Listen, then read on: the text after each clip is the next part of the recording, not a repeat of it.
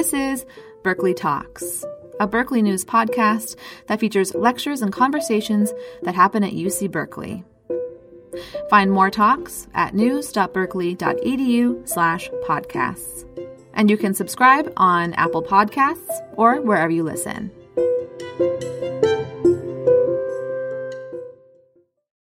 Hi there, it's Dacher Keltner. Before we get started today, we have a favor to ask of you.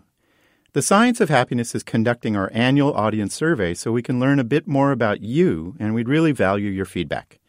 Could you take a few minutes and tell us about yourself and share some things you like about the show? The survey is really important to us. It attracts sponsors, and that helps us keep our podcast running smoothly.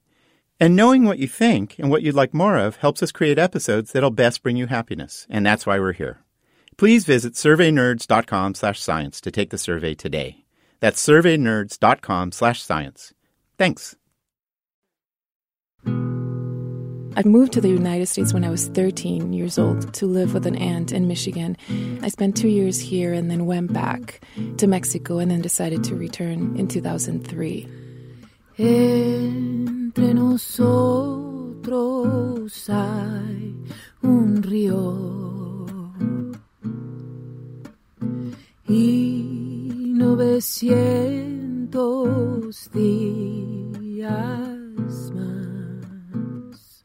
When I moved to the United States and I found inspiration or I found this motivation to write about the things that I was feeling about being away. And I think, you know, I was inspired by folk music to create these songs. For me, it's very humbling to know that some of the stories and the messages that I give or that I sing about are resonating with other people whose stories are similar to mine. And I began to notice that they became a source of inspiration and of empowerment to them. And so I also see it as a responsibility to use my platform. You know, I have a microphone, I have an audience, I have a stage. And so for me, it's a way to give voice to those who don't have a mean to express it.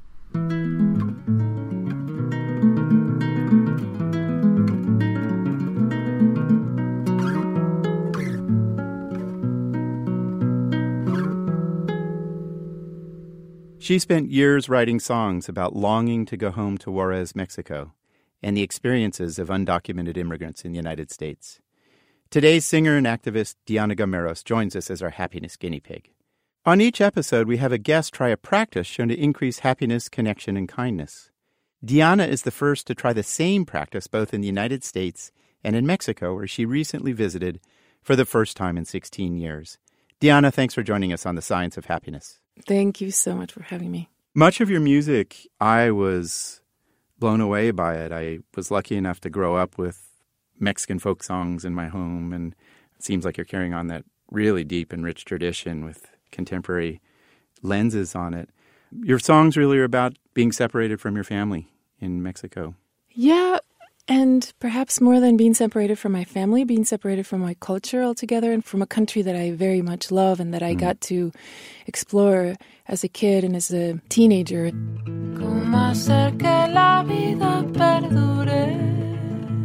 Your song, Como Hacer, is about the desire to return to Mexico.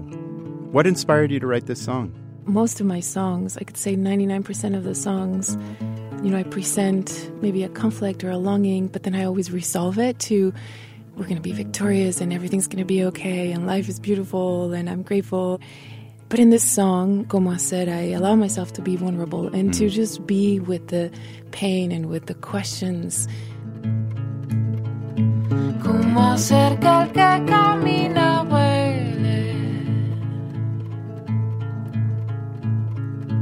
Como hacer que las fronteras se evaporen.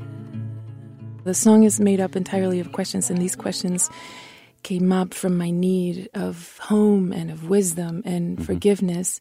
Some of these lines say or translate into how can I make life last? Mm. How can I dissolve all borders? How can I make my land forgive me? How can I make her garden flourish again?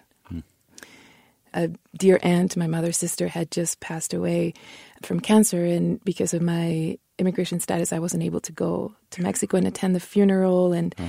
you know, I wasn't there to fight for my city and console my friends and be with my father and my sister as they experienced direct violence. And so, yeah, I just allowed myself to feel that pain and, and yeah, don't resolve it and hope that the answers would come someday. Yeah. Music has been really healing for me and therapeutic and certain sounds, certain progressions, and you know, my voice vibrating and releasing these sounds and it's all mm. helpful and it all helps the process of coping with the pain, staying with the pain, releasing it. Diana, you chose a practice from our site that I hold near and dear to my heart, which is the awe walk. And you have the most unusual twist on it, which is you did it both in Mexico City and Northern California. Thanks for doing that. Can you walk us through the steps of the awe walk? What did you do? So I turned off my phone and I took a deep breath, you know, to sort of calm down for one. And then I counted to six as I inhaled, and then six as I exhale. And I had to keep breathing throughout the walk and being present and listening to the sounds and have my senses open. And then as I did that, I had to keep breathing and, and coming back to the breath. And, and also, I remember being very intentional about feeling my feet on the ground too. Yeah. I think it was really important for me to be so present that I did not forget that I was there and mm. so connecting with my feet and connecting with my walk and also slowing it down because I think it's really easy for me to walk fast. And so I had to shift my awareness as well to to be open to what was around me.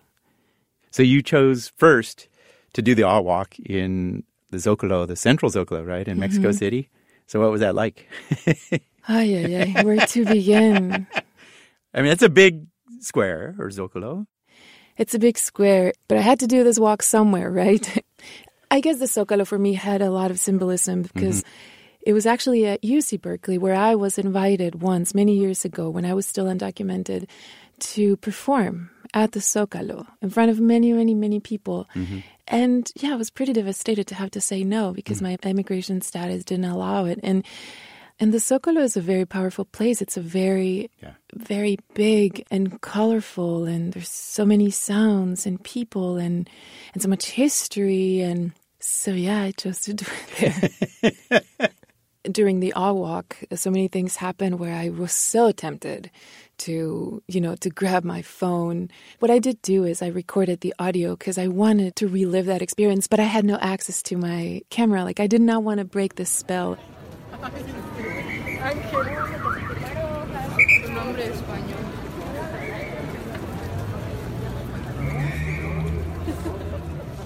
Most people go to the quietest, most solitary place yeah. in the world to do their walk, and you, you perhaps are in the most lively place socially. As you practice this awe approach of focusing on big and small and quieting the breath and the walking peacefully, what popped out at you in terms of sensations? it was amazing to realize that as soon as one turns off the phone mm. and starts breathing, how connected you become to the things that you see. So I yeah. heard it all wow. and I saw it all. And I was in the big city square, and in the middle there was a gigantic flag that was swaying from mm. a very high pole. And I was surrounded by colonial buildings, the government palace, a cathedral, vendors at a long distance from the square. I saw people walking alone in couples, people having conversations in Spanish. Mm. And then I also heard distant sounds of an organillero. And what is that? So the organillero is a man who plays the it's like a musical box that uh-huh. makes songs with a sound similar to that of the high sounds of an organ. And it's a very distinct sound that you recognize in Mexico and that you see them all over the touristy, touristic places. And yeah, in fact, one of the songs that I heard was Canción Mixteca, which is, you know, the, the hymn for the people that are far away from their land. And Canción Mixteca is the one that says, O land of the sun, I long to see you. Oh, wow. That square is so Mexican. Yeah, yeah that it was difficult to do the awe walk in the sense that it was extremely emotional. And what, what arose emotionally for you?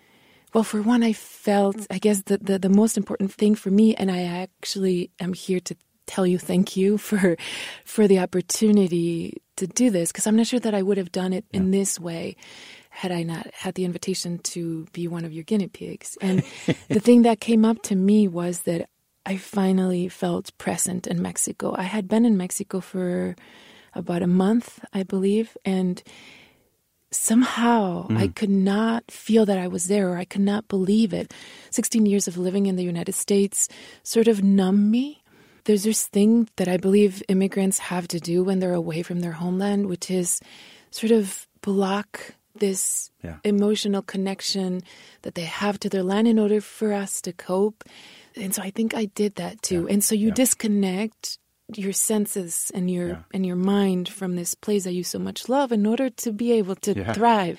And so coming back to it, you know, at times I felt like maybe I was in the Mexican part of LA yeah. or in the Mission District in San Francisco. I didn't quite feel that I was in Mexico. My family would joke with me, like, do you feel it now, Diana? Do you feel it now? I mean, a month into being in Mexico, in Juarez, they would ask me, like, how are you doing? Are you feeling it now? And I didn't yeah. until I did this practice. Wow. You know, Diana, as a somebody who always looks at statistics and physiology and, and we try to capture what awe is, I think there's this bigger idea that you just articulated with poetry, which is awe locates you in a place, right? Mm. One of the beautiful things about doing these practices that you hear what people are saying, you know, you yeah. don't want to be nosy, but because you're so aware and you're so present, you hear what people say. And yeah. sometimes these sentences are what you need to hear at the moment and they come to you. I mean, the synchronicity of them is so beautiful. Some of the things that I heard were tú tienes ese don para la mecánica, which means you have a gift for auto mechanics. And I know it may not be much, but for me to hear and the enthusiasm yeah. in which this person says it, it, it would bring a smile to my face because I was so present with what I was hearing, right? Another one was a man's voice saying to another person, Quiero darte un poquito de felicidad. Which means, I want to give you a little bit of happiness. um, and so things like that, you Amazing. know? Yeah. It was just so beautiful and mm. so meaningful. Right after I did the practice, I had to write mm. something, you know, to be able to finally try to begin to put some of these feelings into words. It was really difficult. I mean, I felt so many things. I could write a whole encyclopedia about it, but I want to read just yeah, like a few paragraphs of what I did write after finishing the practice that have to do with my finally feeling and believing that I was in Mexico. I'm finally here. So I wrote, I can feel it now. Estoy aquí. I am here. I am finally here in Mexico. All I had to do was turn them off my phone, my thoughts, and deeply breathe, deeply feel, and listen, really listen, and see, truly see. I recognize these voices. They speak my mother tongue. I recognize these colors. I was brought up by them. I recognize that song. It's the one my grandmother used to sing in Torreoncitos, Chihuahua. I recognize myself in this place, in these sounds, on those walls, and those faces, on that flag. Y ahora soy una con ellos. And now I am one with them. It has finally sunk in. I am here in my dear, dear homeland, México. Y me siento inmensamente feliz. And I feel immensely happy. I loved how you phrased it, Diana, which is we can recognize mm. who we are and where we are and the relationship between the two. And I begin to move my feet and walk along the path that is new to my eyes, that is new to my eyes. In my research, we've collected stories of awe from 26 countries around the world to get a better sense of the commonalities in this experience. Some are truly exceptional experiences, like your experience in the Zocalo in Mexico City after being away for 16 years. But we can also find awe in everyday life, in the ordinary. And when you came back from Mexico, you tried the awe walk in Berkeley on your way to the grocery store. Yeah. yeah, because do you know, I, I, I did realize that the having done it in Mexico was pretty intense and Yeah. and I guess I also kind of wanted to prove that yes, that it is possible because I have sort of done it before, you know, not with the same parameters and all that, but I have experienced awe Yeah. in like the most ridiculous things. And so I thought, yeah, I'm going to do it on my way to the grocery store. It's a walk that I've done so many times, and so I wanted to to do that experiment, and it was great. It was actually really fun. Uh, What happened? It almost felt like I was the character in a movie, like in a psychedelic movie, maybe, because as I began to stay in the breath and breathe deeply, and it's almost like I am walking, but somehow everything becomes slow motion because you're Yeah. putting so much focus and intention in what you're seeing and in what you're feeling that things magnified for me, at least. And so I would look at plants because it's a residential area. And so there's a lot of plants, you know, it's Berkeley. So a lot of really beautiful and wild plants. And it's almost like the plants became a little bit thicker. And at some point, it almost felt like they were talking to me. I, I, I promise I was not under the influence of any drug. And, you know, I didn't hear specific words or anything. That would make me really crazy. Yeah. But it, it's almost like they, I felt greeted by them. I mean, Yeah. they, they became so thick and and real and present. And then I also remember seeing buildings and structures that I had hmm. never seen that I thought were really cool. And so what once used to be a really tedious walk and sort of I would just run through it became I didn't want to end, you know, became a really fun walk. And I also realized that I I remember seeing an old lady to and just kind of like I wanted to talk to her and like sort of like greet her with love like it, uh, so when I read about how being in a state of awe makes you more empathetic I agree Yeah. because I do feel like connecting to people at a deeper level because I am not exhausted and worried about my own thoughts and the chores. And so I think I do believe that I was more empathetic as well. Wow. What a description. You know, it's so humbling to hear your deep qualitative impressions of the awe walk because in science, what we're finding is just as you're saying, Diana, is like it makes you more open to people. You become more aware of your connectivity to other beings, plants and trees and the like. And I hope someday the science will be able to capture the, the deeper stuff that you were talking about in terms of just being seeing the human face in a different way, as you described. I wanted to thank you for your extraordinary music and thank you for all that you're doing for immigrants and for everybody else here. Thanks for being on our show. Yeah, well, thank you so much for the opportunity and for the space. My own research led me to believe that looking for more daily experiences of awe can have transformative effects. We're learning that these daily experiences of awe can reduce our stress, they can benefit our immune system by reducing the inflammation response, and they can also embed our sense of identity in a, a more strongly connected community. And as Diana Gamero showed, it doesn't have to involve a trek to the Himalayas or a trip to the Zocalo. We can find awe in everyday experiences.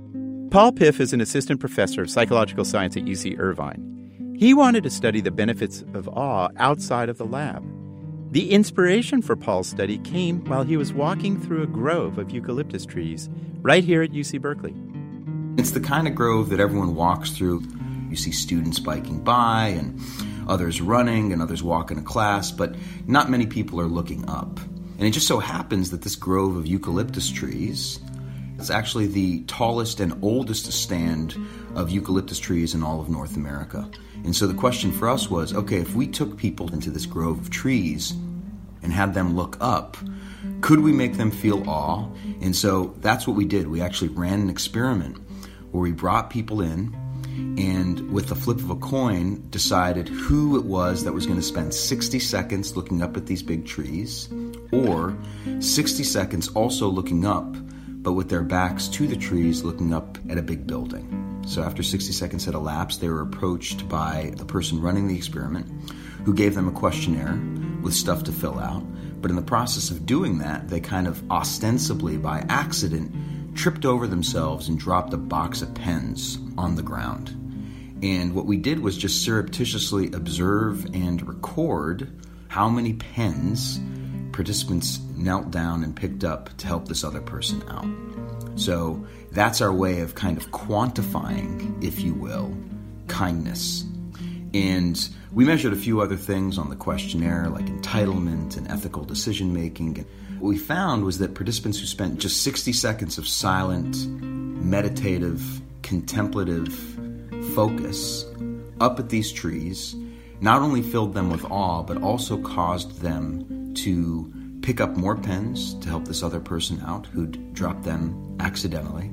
They reported less entitlement, so they felt like they deserved less relative to others. They reported being more likely to do all sorts of ethical things for the collective good. They wanted to be paid less for their participation in this experiment. Awe seems to be one of those experiences that we as a species have evolved to have that attunes us, that shifts our attention away from a focus on me toward a focus on we. And so, what I like to think about is what would happen if you just took 60 seconds of every day or five minutes a week to go out and look at something in a way that you've not looked at it before, whether it's shadows on pavement or reflections of light on water. But do something to refocus your attention and look at how complex and puzzling and deeply intricate and beautiful the world is around you and what kinds of sustained, more long lasting shifts even some fleeting experience like that could lead to.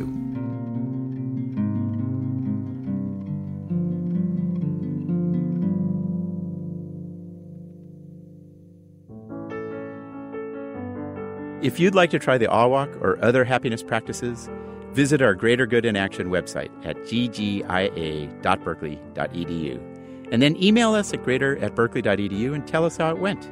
I'm Dacher Keltner. Thanks for joining me on the Science of Happiness. Our podcast is a co production of UC Berkeley's Greater Good Science Center and PRI PRX, with production assistance from Jenny Cataldo and Ben Manilla of BMP Audio. Our producer is Shuka Kalantari. Our executive producer is Jane Park. Our editor in chief is Jason Marsh. Special thanks goes to UC Berkeley's Graduate School of Journalism. Join us for a live recording of an episode of The Science of Happiness and hear from Jack Kornfield and me and lots of other speakers at our first ever three day Science of Happiness event held in Northern California near Santa Cruz. Learn more at ggsc.berkeley.edu.